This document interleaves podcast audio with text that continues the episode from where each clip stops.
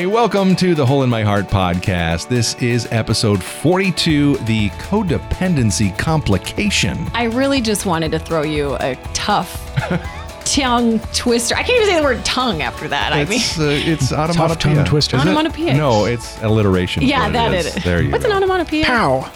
Is that where it's That's the same? Wham. what, he, what he's Oh. doing right there. I was like, why is Matt throwing interjections? Anyway, welcome. My name is Laurie. I'm here with my onomatopoeia interjection husband, Matt. Am I supposed to put an Where's onomatopoeia? Yes. the pow now? Um, pow, wham, biff. Thank you. And producer Steve. Howdy. There it is. Maybe don't that'll know. be your thing for season two. and we are here via Skype with our friend Kelly Needham. Welcome, Kelly. Thank you so much for having me. Yeah, we're glad to have you. And we just discovered that you're famous. Well, your husband's famous, and so you're famous by default. Yes, in case you recognize that last name, her husband is Jimmy Needham, and he has 172,000 followers on Spotify, which I just discovered on my little Google stalking. Is that, that I more did. than us? That is, Yeah. I know, Probably. a couple more, but not. A Couple more. I mean, whatever. but today we are talking about codependency and the complication that it can bring into friendship. We're also going to talk a bit about best friends, and that's actually where we're going to start the show today. Our question of the week from last week uh, was: Is the be- the term best friend is that biblical? Another alliteration, best friend biblical. And I did something new this week where I didn't just throw it out on the podcast, but I threw it onto the Twitterverse, and I got more uh, responses from you all. So I just want to thank because we got responses. Yeah. Les Andrew, Stephen Lister, Brittany Re- Riva, Riva, Riva, and eh, Brian G. What up? I feel like I need to like start rapping when I say Brian G. okay, anyway. And Jessica Smith, just thank you so much for your responses. A lot of you, you kind of went back and forth. Like we talked, there's like talk about is it biblical to be best friends with your spouse? Is it, was David and Jonathan best friends? So what do you all think? I agree with what all the people said on the Twitterverse. because we like listeners. yes. No, I don't know. A plus. Yeah, I mean, I think it's a somewhat nuanced issue. I mean, it depends on how that best friendship is is carried out. I mean, I think it's okay to have different levels of of, of relationship with people, and so ultimately, someone will be a best friend. Yeah. But it, it really depends on how it's carried out, and if it's, and we'll get into some of that later. If it turns into something codependent or not. Do you call me your best friend? Usually, Yeah, you like Yeah. so I have a best friend, Laurie. Well, no, I usually call you my wife, Oh. Laurie. You're but um, but I'm, you like, also happen to be replaying my that best friend. Sentence in my head where I'd be like, "Yes, you're right. It would be wife." I think I'm gonna let Kelly talk. Go ahead, Kelly. Yeah, I I would say it depends a lot on how we define the term best friend. Because when somebody describes to me their best friend as someone who they've known since, you know, childhood and who's been there for them and they're the closest friend they've had, in some ways I go, mm-hmm. yeah, that sounds like a best friend, but I'll also hear people apply that word to someone they met 6 months ago Right. and so it means something different for that person. So I think a lot of the how do we know if it's biblical depends on how we're defining the word. But don't you feel intrinsically like somebody's like, "Well, my best friend, blah blah blah." Don't you in that conversation feel a little left out in that moment? Because I Totally. do. Like, well, The- why are we talking? Because I, it's like that spot taken. So hmm. bye now. It's definitely a line in the sand when you say that. It's Yeah. it's a description of a person in which you are now outside of that circle to the person you're talking to. Right. And so I, I do stay away from that word uh, personally because of that. And but at the same time, if you were to ask me, you know, maybe who was your longest friend or, you know, Yeah. who's Your been there in this way for you. I might have answers for that, but I'm definitely not going to introduce you to them as my best friend so and so because of the reason you're Yeah. you're mentioning. Well, and that's like where I'm like, is that biblical? Like, I can't picture Jesus. Like, did Jesus have a best friend? So he had the, you know, the three disciples, John, were the favorites. Peter, John, and James. Yeah. Good job, me. Uh, uh, so he had those three, but I, I wouldn't be like, so favorites, come here. And I'm sure when he was talking to Bartholomew about Peter, he'd Yeah. say, you know, my best disciple, Peter. You know, my rock. yeah. there you go. yeah, he skipped best friend straight to rock. But he must have been so invitational. But like you think about him, like, hey, we're gonna go up the mountain and we're gonna go see Moses and Elijah up there. Who I mean, were those his closest friends or best friends? I don't know. Like, would he, was he like, you guys can't come, just you three? I just I wish I could have been there in that mm. conversation. But you, what you're saying, Kelly, I like that because it's invitational. Jesus was so invitational. In fact, there's mm-hmm. you know five thousand and upwards of that that would come and listen to him. So. I don't know. I mm-hmm. wrestle with this, and I'm like, did Paul have a best friend? And then the whole David and Jonathan thing, because everybody cites that, or many people cite that Yeah. as best friendship. But I was like, was that super healthy? I mean, David was also like he had a bunch of wives too. Like I don't know if we can just say David had this best friend. Why are you laughing at me? Well, no, you're, right. It's like you go, oh, because David did I it. mean, he was perfect God's in every heart. way. Yeah, he didn't yeah. have any flaws. Go ahead. That's right. fine. I'm like, I mean, and then like I don't know, they had to separate. Like maybe they got too close. I don't know. I'm Hmm. just throwing this out there. Like they they Well, they couldn't there's have been that There's definitely different things going on with David and Jonathan for sure than the average group of us because David is a, a threat to Jonathan's position as heir to the throne. And so some of their covenanting that's happening, I think, has way more to do with that than it does. We just want to be each other's best friends forever and ever and never mm-hmm. leave each other's side because that's not what you see them doing. They're Right. encouraging obedience in one another, even at the expense of their own friendship and ability to stay in touch. So I, I definitely think that gets pulled out of context a lot for mm-hmm. sure. And this is why we bring experts Yeah, on. So the three of good. us jokers can learn a thing. So I would like to keep digging into that, but I really do want to get to the heart of the matter later and also to Goofball mm. Island. So mm. we're playing a game called One Day. And the vehicle that we're taking to get there is Gruff. Yeah, I'm already crying.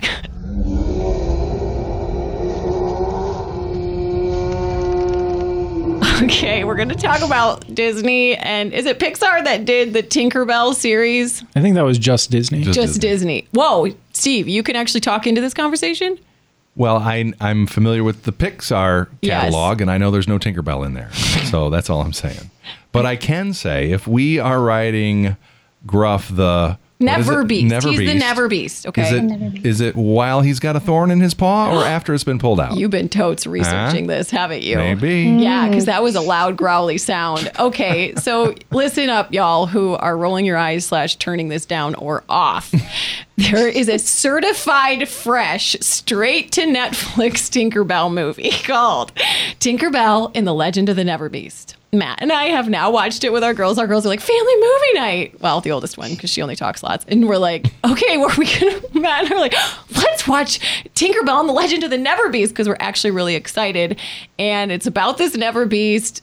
Oh man, I'm starting telling you the story. I can't give up now. Okay. So he ends up, you think he's bad, but he ends up being the savior of the whole Tinkerbell fairy town after he grows horns out of his heads and gets electrocuted from the sky. And you're crying at the end. I'm not kidding. that is what happens. I literally didn't watch the whole movie this last time. yeah. Enough time There- number five. This is us. multi. Yeah, there's been multiple times before that, but I walked down like the downstairs the last five minutes, and I see them like walking him back to his hibernation cave, and I'm like, "Ah." I'm I'm like That sound was Matt crying. Just His crying because face. you know how it ends. because right? I Yeah. know exactly what's going on and how misunderstood he was, Yeah. and Yes. it was it's so heart wrenching. It got 76% on Rotten Tomatoes. Go watch it. Okay. Okay. So here we are on Goofball Island. Thank you for flying us, dear sweet Gruff. We love you. Um, so the game of one day is because if you could spend uh, one day with one with a person, who would you pick? Now this is really funny. Now that I've finally Google stalked you, Kelly, I know. because I said, "What? Who would you want to spend one day with? A Christian music artist slash worship leader." So you have one right answer. Go ahead. I do. My husband, Jimmy Needham. Who else would I want to spend a whole day with? Okay, but for real, for real, for real. It was number two. You know what's really funny about this is because of his um, music career, a lot of the people that I would say I do get to hang out with. So my next person I thought of was Bethany Dillon, who is actually a good friend of mine, who I get to see next Monday. So Okay, so we're gonna exchange numbers here, and I'll hang out in real life with your friends, or just live vicariously through. Yeah. Or take this Never Beast down there. Don't worry, he's cool. He's real cool. Okay, this is really funny and embarrassing. Hmm. Okay, anyone else? Steve, you know the catalog of all well, CCM, everything. I mean, all right. I know this is sort of cliche to say, but like I have no idea what you're. Gonna I was say. to say Bono and or the Edge. Bono is the heart. The Edge is kind of like the brains of the group U2. But this But are is they Christian. Christian? Well, they are Christians Who are music artists. Are, it could be argued that yes. Okay, okay, that But- wins. th- really like I might not even be able to keep up. You know what I'm saying? Like they're just so involved. Yeah, Yeah. there's so much going on and I might find that I'm disappointed by something I find out spending the day with them. So maybe I'll go with Darren Mulligan from Who? We Are Messengers. He's the Oh. singer for We Are Messengers. Another Irishman. Irishman. Yeah, I've spent a little bit of time, a tiny bit of time with him, and I and he's just really got a cool perspective. He's got an amazing story, so he can talk about the gospel. uh, you know, just like until you're blue in the face. Wow. Okay, I dig Uh, it. so I go Darren. D- Darren is how he. Darn. Well, yeah, when you say, what, "What's your name?" He's like, "Well, around here they call me Darren, but I'm really Darren." yeah, So you're like, "C- c- can I call you Darn? yeah, exactly. A little bit. He's like, "Call me whatever." Oh, that's cute. I want to hang out with him now. Yeah, right. And I, I do like We Are Messengers, but Yeah. I, I actually think my my answer would probably be maybe Jason Gray, just because Oh, yeah. there's Sparrows. there's there's been so many times in the recent years of my life where I've been like, I just need to hear some sparrows, Mm-hmm. and so yeah, I, I probably take him. But I'm also not super up on the music scene, Right. So Yeah. I would want to hang out with all the sad female worship leaders, i.e., Steffany Gretzinger, JJ Heller, Audrey Assad, Meredith Andrews, anyone who sings about like the sad parts of life, because I could just Enneagram 4 real hard and we could just be like artists and sit and cry and then laugh. yeah. See this? I've taken this a little far in my head. I think we all sounds get like along. a good day. Yeah. Sounds like a great day, doesn't it? No. Okay. um, it's a good thing you call me your best friend, Laurie. This is my best friend, Laurie. We have Yeah, great that's days together. She's my BFF. Okay, Food Network uh-huh. star slash personality. Again with the slashes. Can you slash those? Can you edit those? Just I'll kidding. try to slash the slashes. Thank No. you. Food Network star personality. I, I, my first thought was I don't even know how to say her last name, but her name's Aarti. Her Oh, first Aarti name- Sequeira. Sequeira. We're There you go. She's Okay. a Christian. Oh, cool. I did not know that. I just know that she's Indian and our son is adopted from India. So that was my first thought is I'd love to learn some good Indian cooking from her. And she seems really fun to hang out with. Yes. Mm-hmm. Fun, good cook. Also, if you like read her blog, she talks about when her husband was gone when something and she was wrestling with anxiety. And I was like, oh, I love her. It was so authentic and hmm. she loves Jesus. So mm-hmm. that's cool. Yeah. Yeah, I'm pretty sure this one's going to be very obvious. If if we polled Oh. the listeners, they would probably know who I would say.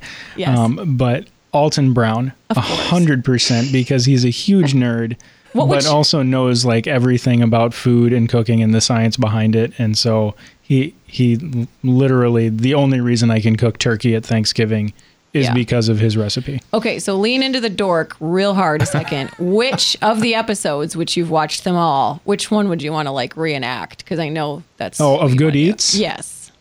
Well, it depends on what food I'm in the mood for, but I mean, I guess recently it's been curry, so it'd be the Curious Case of Curry, which I think was up season 13. Um, what? What's your face doing? That there's been 13 seasons Oh, of a he show. is a legend. you know- wow. Okay. All right. Yeah. All right. After we watched the Never Beast movie, Matt's like, "Do you want to watch the Curious Case of Curry?" And I was like, mm, "Pass." No, I did say a half yes, which was probably the first time I've ever said even a half yes to Alton Brown. No, you was probably more like Matt. I want you to watch that so you can then make, me- us some make curry. me some food. There you go. oh, Sad and true. Uh, I would pick Christina Tosi of Momofuku Milk Bar. So she was on MasterChef and Chef's Table. She's the baker who makes the crazy cakes that like she doesn't. Um, I almost said paint frost the outside of the cakes, and so you can like see all the layers inside. And she's like super famous in this world. But I watched a documentary of her too, and I was like, I think we could be friends. Wow. She doesn't seem quite as sad as all my sad female worship leader friends, but it'd be okay. It'd be, I mean, we could eat some sugar and then Hmm. talk about sad things. So I'm at a bit of a disadvantage. I don't really watch a lot of cooking shows. Uh, Like, I'm a normal person, so. No, no, no. I'm not saying that. I, but I will say, uh, my wife and I really got sucked hard into the Great British Baking Show Oh, or yeah. Bake Off, depending on where everyone. you're watching Y- it. Kelly, you down? Yeah. Oh yeah, great show. Oh yeah. Uh, so I'd have to go Mary Berry. I want her Oh. to be my grandma. Oh yeah. She's the opposite always- of a sad worship Right, artist. right. Yeah. I mean, like as racy as she gets is like Yeah. saying soggy bottom. Like Yeah, that's yeah. about as far as it goes for her. and she turns pink as she says. it. Yes, Yeah. yes. Oh, I So, feel it. That yeah. show is like a vacation for your soul. It is. All right. One day with a Disney character. Matt and I, in the fairy vein, uh, got pretty deep into the which type of fairy are you? Oh my word! Okay, so it's there's different kinds. So there's like Tinker fairies, like Tinkerbell, and then there's like Scout fairies who are like the warriors. That's what I would pick. I would want to hang out with the warrior fairies. And Matt, what kind of fairy would you want to be? Wait, are we doing that or are we doing what no, Disney I want to character know what want to hang character do you want to hang out with, but I also want to know what fairy do you want to be. I'm a nerd, so I'd probably be a Tinker Fairy. I like building things. Yes, you and Tinker Tinkerbell.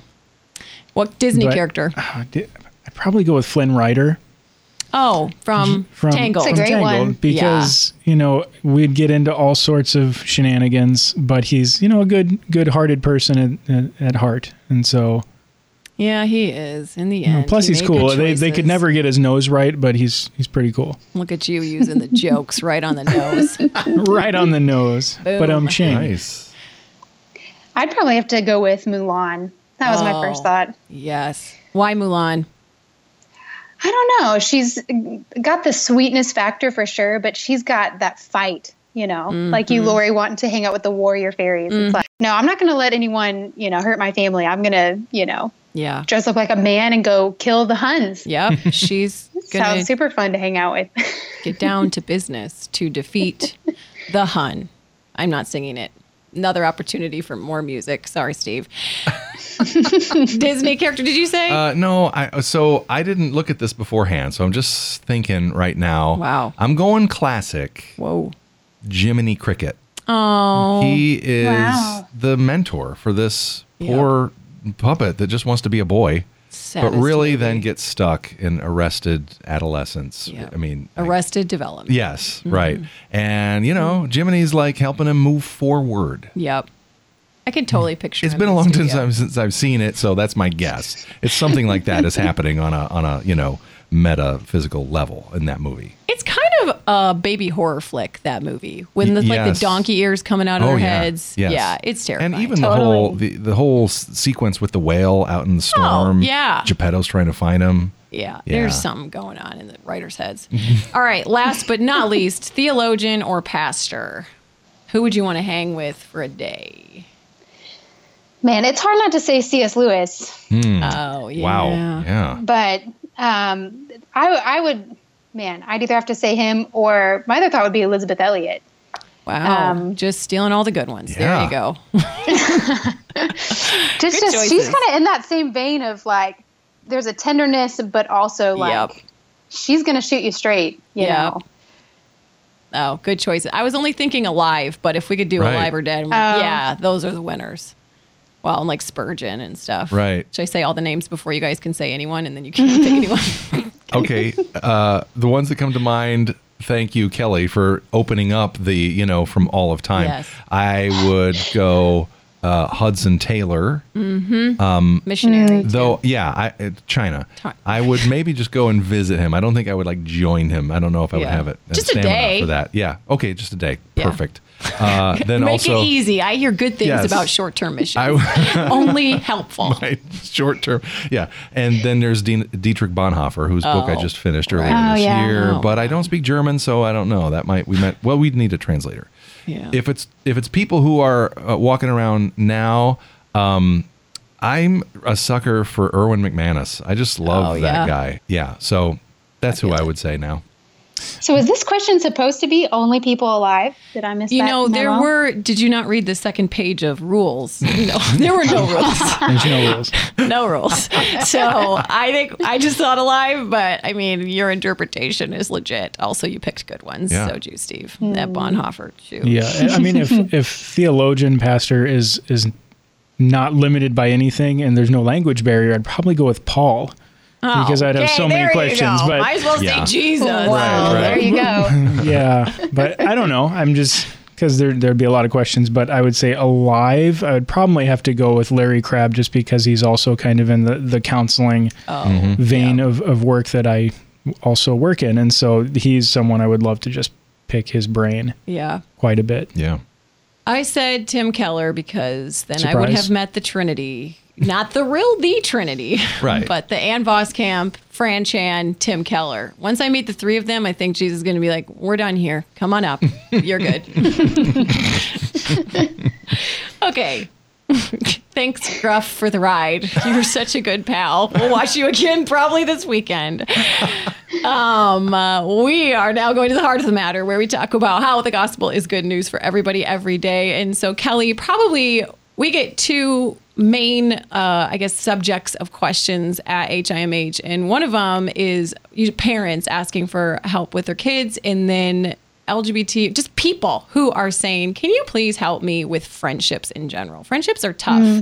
And so, um, Kelly, before we dive into that, and I'm sure this will come out in your story, uh, but how was the gospel first good news for you, and how is it still good news? You know, the gospel I think was first good news for me when I read Romans 10 9. Um, I grew up in a Southern Baptist church, and so salvation was confusing, honestly, because you pray the prayer, you walk the aisle, right?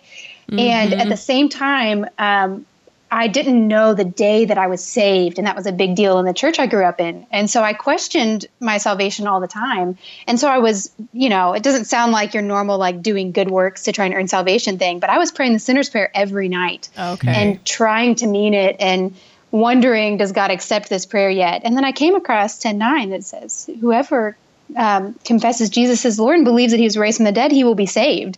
And I had this moment of like, really? That's it? like just believe him and and trust him. yeah. And from that day, there was a lot of, of joy of just moving on and, and going, I'm not going to worry about the day and the time anymore. I'm just going to get to enjoy God now. I love, well, real quick question on that. You say pray Yeah. the prayer. I know that phrase. I don't know walk the aisle. What's that mean? Um, at least in my church, we, you know, they would do an altar call every Sunday, every youth Oh, service. And so that's that's part of that process of getting saved, at least as a child when I was growing up in churches. You walk down the aisle, you talk to somebody, pray this prayer. Oh. And and that's part of this like I don't know, ritual of how people were getting saved in my church. Okay. Okay. Yeah, to me that had definitely a marriage connotation to Yeah, it. Hmm. which there oh, is Oh, that's marriage so connotation. Yeah. So good job, Matt. Kelly, I knew exactly what you were saying. The smart one pulled it The through. old one. The old really, is what that is. our maybe not best friend, but our oldest friend. I'll take okay. that. Yeah, I mean, I mean, okay. So how is the gospel still good news for you, Kelly? You know, I think there's still that same tendency in me, and maybe in all of us, that especially when we're struggling with something, whether whether it just be unbelief or sin or our thought life, what can I do to be right with God? That's just kind of the default mode for me. And so I would say every day it still is fresh to go. Jesus did the work. I don't have to work anymore. I just get to cling to what He did, and at every stage in His life when he faced the same temptations, he did not fail. And so I get to enjoy his success and not worry about uh, getting my own. So it feels like the same joy, but it's just being applied to, you know, different things instead of, am I walking, you know, am I praying the prayer the right way? It's, you know, am I parenting the right way? It's like, probably not, but I'm going to cling to Christ today that he did it all right. Yes. Um, and so I'm just applying that same thing on a probably more than a daily basis. It's more like hourly at this point in my life. Oh yeah. It's just why many of us love that. I need the every hour, and you're like, no, like actually, actually every minute. Can Like literally, it? Yeah. so you're writing a book on friendship. Why? Why'd you choose to do that? Honestly, I think because I love friendship. Um, that sounds maybe counterintuitive if um, people who've read what I've written on friendship, but I've really had great friends and great friendships in a way that feels like just a really grace gift from God. Like, I don't think I uh, went and found good friends myself. I think God put them in my life. And who I am today is hugely because of the presence of good friends who loved God and walked with me through good and hard seasons. And so, because of that, as I started to see uh, other friendships and other expressions of friendship, especially among Christians, that to me felt like this is accomplishing the opposite of what friendship should accomplish. It really grieved me, and so it, it, that's actually what prompted the writing. Um, was I love friendship. Why why is it looking so distorted over here? Um, Let me figure that out and write about that. And not because I'm anti friendship, but actually because I I love it and I want to protect it. Does that make sense? It totally makes sense. And uh, so, a big question in the questions I'll receive from people who listen to our podcast or read what we do uh, is is kind of the pendulum nature that can be just relationships in general, but also friendship. And then again, if we tiptoe into the same sex attraction piece, which it doesn't have to be that, but like it's Totally. people can be completely isolated and they they may be in a state of you know they've been burned by xyz people and so then they're completely isolated but then they find one person that it's like their soul gasps when they meet them and they're like and then it's like completely connected which to me rings of codependency. So mm-hmm. does it for you? And if so what is codependency Great question. I would agree with you with um, the swinging thing, and I, I think when you have isolation, you find that right person or that person who's an actual good friend to you for the first time in a long time, and, Yeah. and you just invest all of your relational eggs in that one basket. Right. I, I don't think that's healthy. I agree with you. I, there's something about that that, that fuels the wrong dependency um, because we're called to be dependent on someone, but it's not each other, it's on Christ. And so, as soon as all of that is placed on a person, first of all, it's a lot of pressure to put a person under. right And they will disappoint us, which can feel that same pendulum swing back again. You know, why did I Abs- shame even do that Why in the did- first place? yes You know, Yes. go back to isolation, but we're made for community, so we swing back to a person. yes Um, and so it, it kind of can feel that same thing. And, you know, codependency, like how you define it, you know, I've read a lot of books on codependency and a lot of them define it differently, which is interesting. But I would say at the root of it, it's when our emotional sense of well being becomes tied to another human, another mm-hmm. person. Hmm.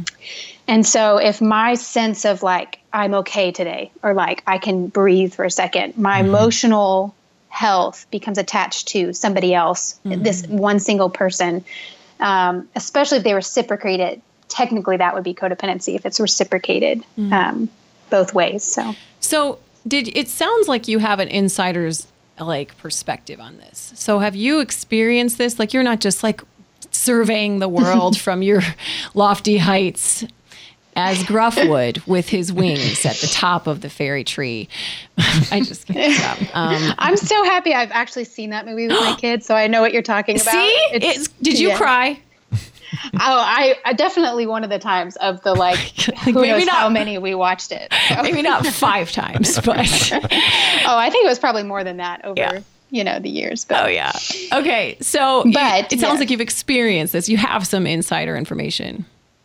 Um, you know, I would say personally, the depths of codependency, I would say no, I have not experienced, but I have had really, really good friends that I care about who have walked through this. And and in some ways, that's where my interest in this um, and kind of my concern came in the first place. That um, there was a, a friend I had in college whose roommate, um, one of her parents passed away, and so she was rooming with this person who was in a really excruciatingly painful season and she mm-hmm. really stepped up to play that role of caregiver mm-hmm.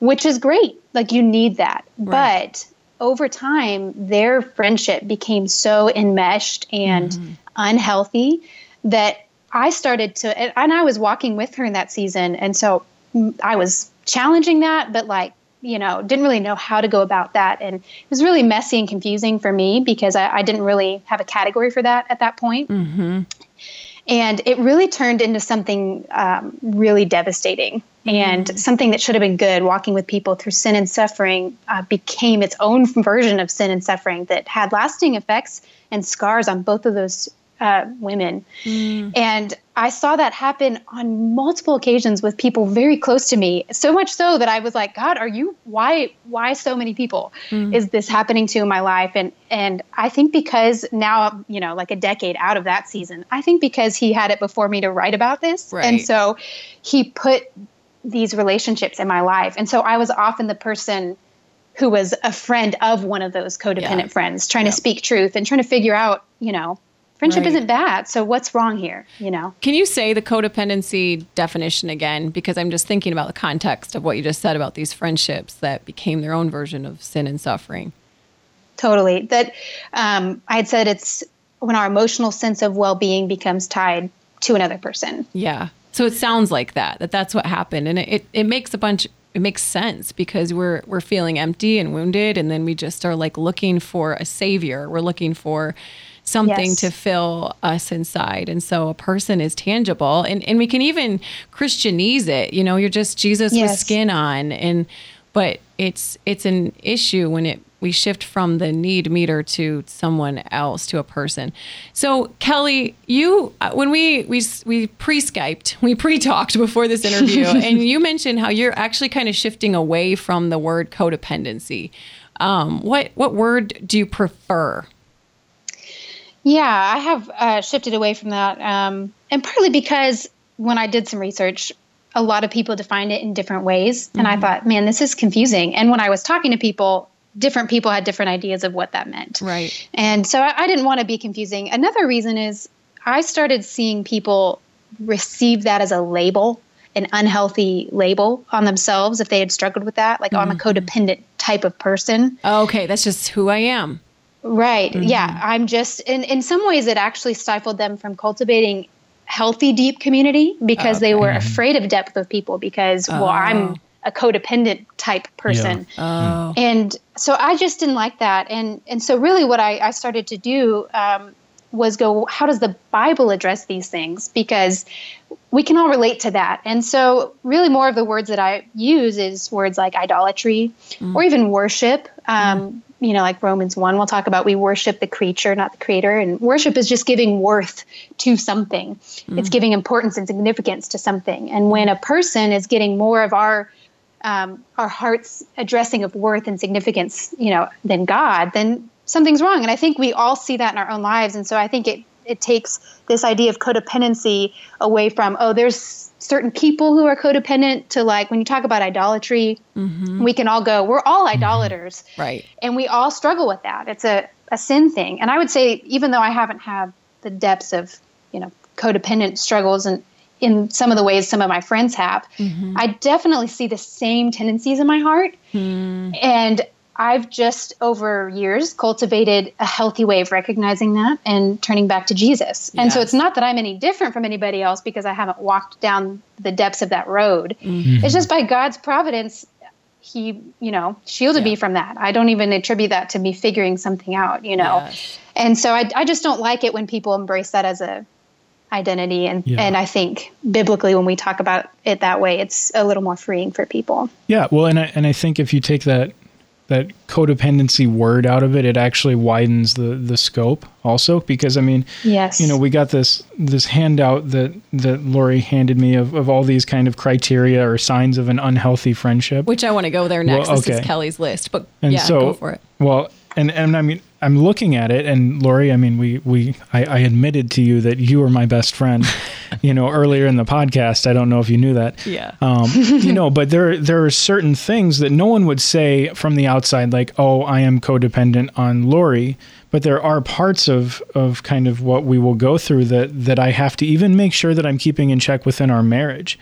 And and one of them that kind of stuck out was you know, is the first or only person that I reach out to help, even before praying, even before going to God. Mm-hmm. And and I I do notice myself sometimes doing that with you, where my knee jerk is like, oh, I'm going to talk to Laurie, I'm going to get her input, even before like going to God. And that I feel like that's a, a fairly common thing if we're mm-hmm. going to really look and examine our lives. And we don't say mm-hmm. Yeah. idolatry. Like we don't call it out. We're like, oh, they're so close. Yeah, and and so Totally. like and so I think by by taking like the the codependency, like yes, codependency would be this maybe heightened, like taking taking it all the way down, you know, to the end of the path type of idolatry, mm-hmm. whereas we all in in little ways are going to look at other people and idolize them in some in some aspect in our lives. Yeah. So Kelly, can you look at well, we'll we'll look at it and I'll post what what's okay to post. I'll, I'll ask you about that. But just this whole the signs of unhealthy friendship. Um, you have four different categories instead of just like listing it out. But I'd love for you to just kind of dive into each one just a little bit, just some of the lists. And again, um, people can buy your book when it comes out, and then I'll, I'll post pieces of this on the show notes. So, what is what are some signs of unhealthy friendship, which is idolatry or codependency?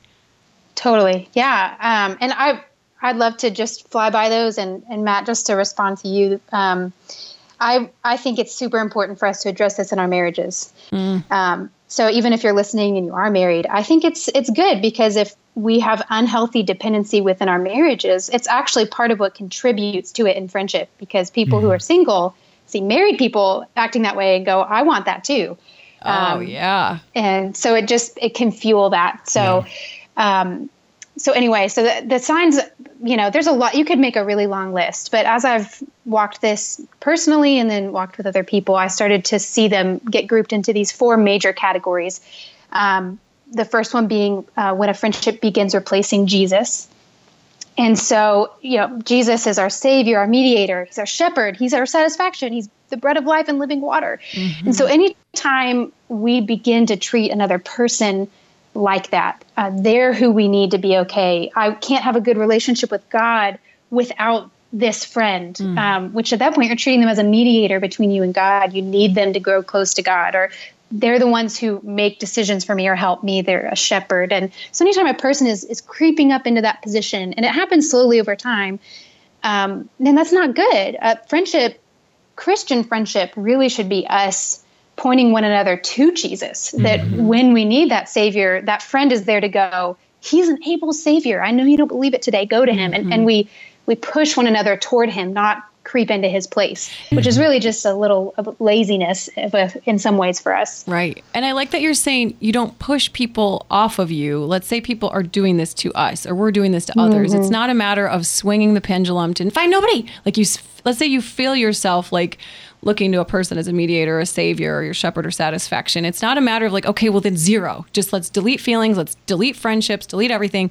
It's instead, it's like, oh, I'm doing it again and take your your claws, your mm-hmm. hands off of them and put it back on Jesus. And if you feel someone doing this on you, it's not a matter of like screaming at them. It's mm-hmm. taking their hands as much as you can, being like, it's Jesus. That's what you see in me is actually mm-hmm. Jesus.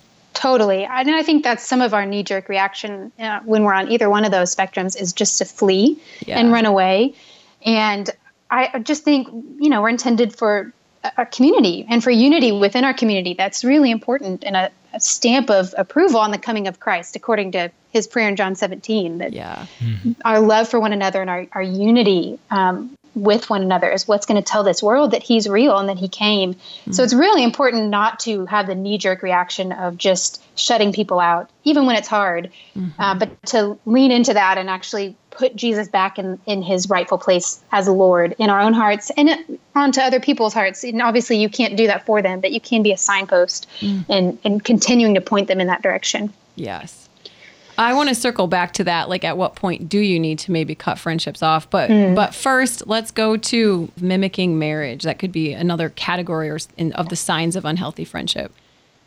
Yes, mimicking marriage. Um, man, I think it's again what I mentioned at the beginning.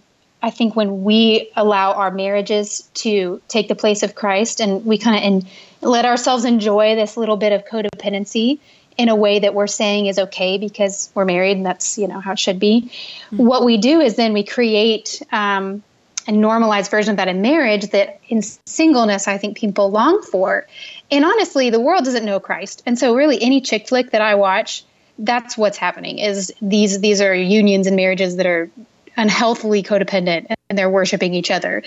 Um, and we call that good when we're Christians and we shouldn't. Um, Hmm. So I think some of the ways that that comes out in a friendship is when it becomes exclusive, when two friends, um, and again, this is where that best friends is that a good thing or not? I think when the label best friends isolates two people away from the rest of their community, that is hmm. not okay. When it becomes this exclusive bond that only they share. Hmm. Marriage is the only union that the Bible gives us the clearance to have that kind of one flesh. No one should separate these two. Mm. No other relationship in the community, the body of believers, is meant to be that way. And uh, some of the ways that plays out in our feelings is when we experience jealousy, when our best mm-hmm. friend or whoever that is begins hanging out with somebody else or something like that happens and we feel jealous like this protective urge. Mm. That's a sign to us that we're, we're trying to create this bond of ownership. And um, it's expressing itself in, in jealousy and we actually have no right of ownership over that friend. And and so that's a good check uh, when you feel jealousy to go something's off there. I shouldn't feel that way. Now when if somebody if a girl in the line to get Jimmy's signature at his show is flirting with him i should feel jealous. That that's a rightful jealousy because of our the ownership and one flesh union of our marriage. But when it's happening in friendships that that jealousy is not is not a healthy thing Yeah. but I also see it, you know, come out in our language too. And again, the culture is trying to normalize this a lot. Um, a lot of sensual language in friendship, especially in female friendship. Oh, you're, you know, you're my person. I love you endlessly. Even these physical words like you're really hot, like you'll hear friends say that to each other to try and build each other up in some way. But again, I think that's trying to mimic some of the the sensuality that should only be within a marriage context. I'm wrestling with this a little bit because I think about the the church, and we talk a lot here about that John 17 passage that you alluded to, and just like the mm-hmm. like if Christ in the church is what marriage is metaphoring, and there's that oneness there, like how how does that Christ in the churchness like how, how do we be one with each other without being like like is there a covenant in that? And like how do we not be like exclusive and jealous? Like that that's a there's a wrestling inside of me is like like trying to envision that. Like how do we be close with each other in friendship? And you know i picture single people and married people next to each other at the start line and we're mm-hmm. all going toward the mission to make disciples. So we're equal here. And so we all are running the race but i'm like how, how's that work? Because there is something unique to this whole covenant thing that is like this unique mm-hmm. metaphoring but like is there a covenantal nature of church? Like, how, how's that factor in? Totally. I, that's a great question, Laurie. And I think it's really important because there is a covenantal nature, um, obviously, because Paul's saying that's what, you know, the church as a one unit, the bride is relating to Christ. And at my own church, what we call membership is we call it covenantal membership.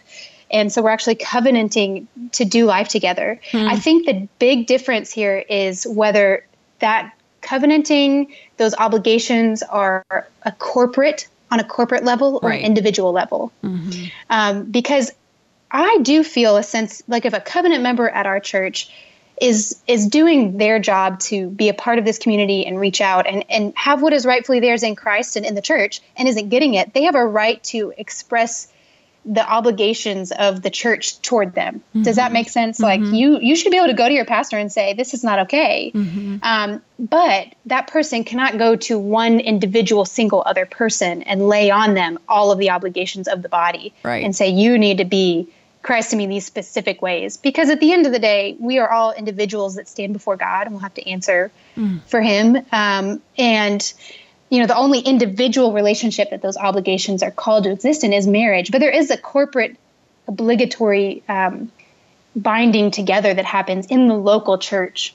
And so I think that it's a right to experience that within the local church context. And again, if you're not in a local church, then this becomes really challenging um, because everybody needs someone who's going to be there for them at the end of the day and who they know is going to be there. And that's what the church is for. We're meant to, you know, we're, we're commanded biblically, elders to shepherd the flock and the flock to not forsake one another, not forsake meeting together. And so, but it's a corporate obligation, um, not an individual one. And that takes all of us to, to really make that shine, uh, married and single. I'm just thinking about my own experiences and codependent relationships and how I remember I'm like, well, I just need to, we can keep this semi covenantal best friendship. And I remember being insanely jealous. And I'd be like, am mm-hmm. I your BFF or am I like your BFFF? Like, I'm your, the mostest closest person ever to you. Like, I was cr- like that obsessive. It's kind of embarrassing. But, and then two, I just remember thinking, even though like I just thought, okay, if we just remove the physical aspect from this friendship, everything will be fine. And it's that's the mm-hmm. only problem. But like really, as I'm reflecting now, thinking about what you're saying, like Matt and our marriage is focused not in no you're cuter, no you're cuter. And it's not just because of our struggles. It's like we're we're trying to to link arms as we look to Jesus. And so, mm-hmm. and there's a unique, like, one fleshness that happens here in our marriage. But with this one friend I'm thinking of, where I was like, best friend forever, forever, forever? Am I your the closest one? Uh, that one, the issue didn't start when it turned physical. The issue started when That's I was right. really. It, I was looking at Branson Parley says lust is any time that you look at a person and you say you're you're mine. Like how can you meet my needs? And so it hmm. started when I was lusting for her, not even physically, but you make me whole. You complete me, which is just mm-hmm. idolatry. Which that is, if we're saying that in marriage, it's idolatry and sinful. If we're saying that in a friendship, um, and so I appreciate what you're saying because really we need to look at the whole church and we say we are complete together when we mm-hmm. are the body. Mm-hmm. So justifying sin is the third chunk of your chunk, the third section of your um, of, of these characteristics of unhealthy friendship. What's the justifying sin piece about? Well, sin, if we're so as believers, sin is immediate threat to our well being. I mean, to all of our well being, but as people who have said we want to be dead to sin and alive to Christ, then that is a real threat to communion with God, which should be what friendship is fostering, right? Is, is it's accentuating our communion with God. It's pushing us there. We're enjoying Him together and individually. And so when we begin to make excuses for one another's sin or avoid having those conversations of speaking truth in love, um, or especially that, you know, fostering a victim mentality and just focusing on, you know, for, a, and it feels great to be a victim if we're mm-hmm. honest mm-hmm. and to kind of band together over look at, you know, how we've all been wronged instead of pointing to this, you know, where's the speck in my eye? Where's the speck in mm-hmm. your eye? Um, then friendship is it's not fulfilling one of the I think key roles that Christian friendship is meant to fulfill, mm. which is to keep us safe and and close to Christ. And so mm. when sin comes in, a, a real friend will wound you, like the proverb says, will Right.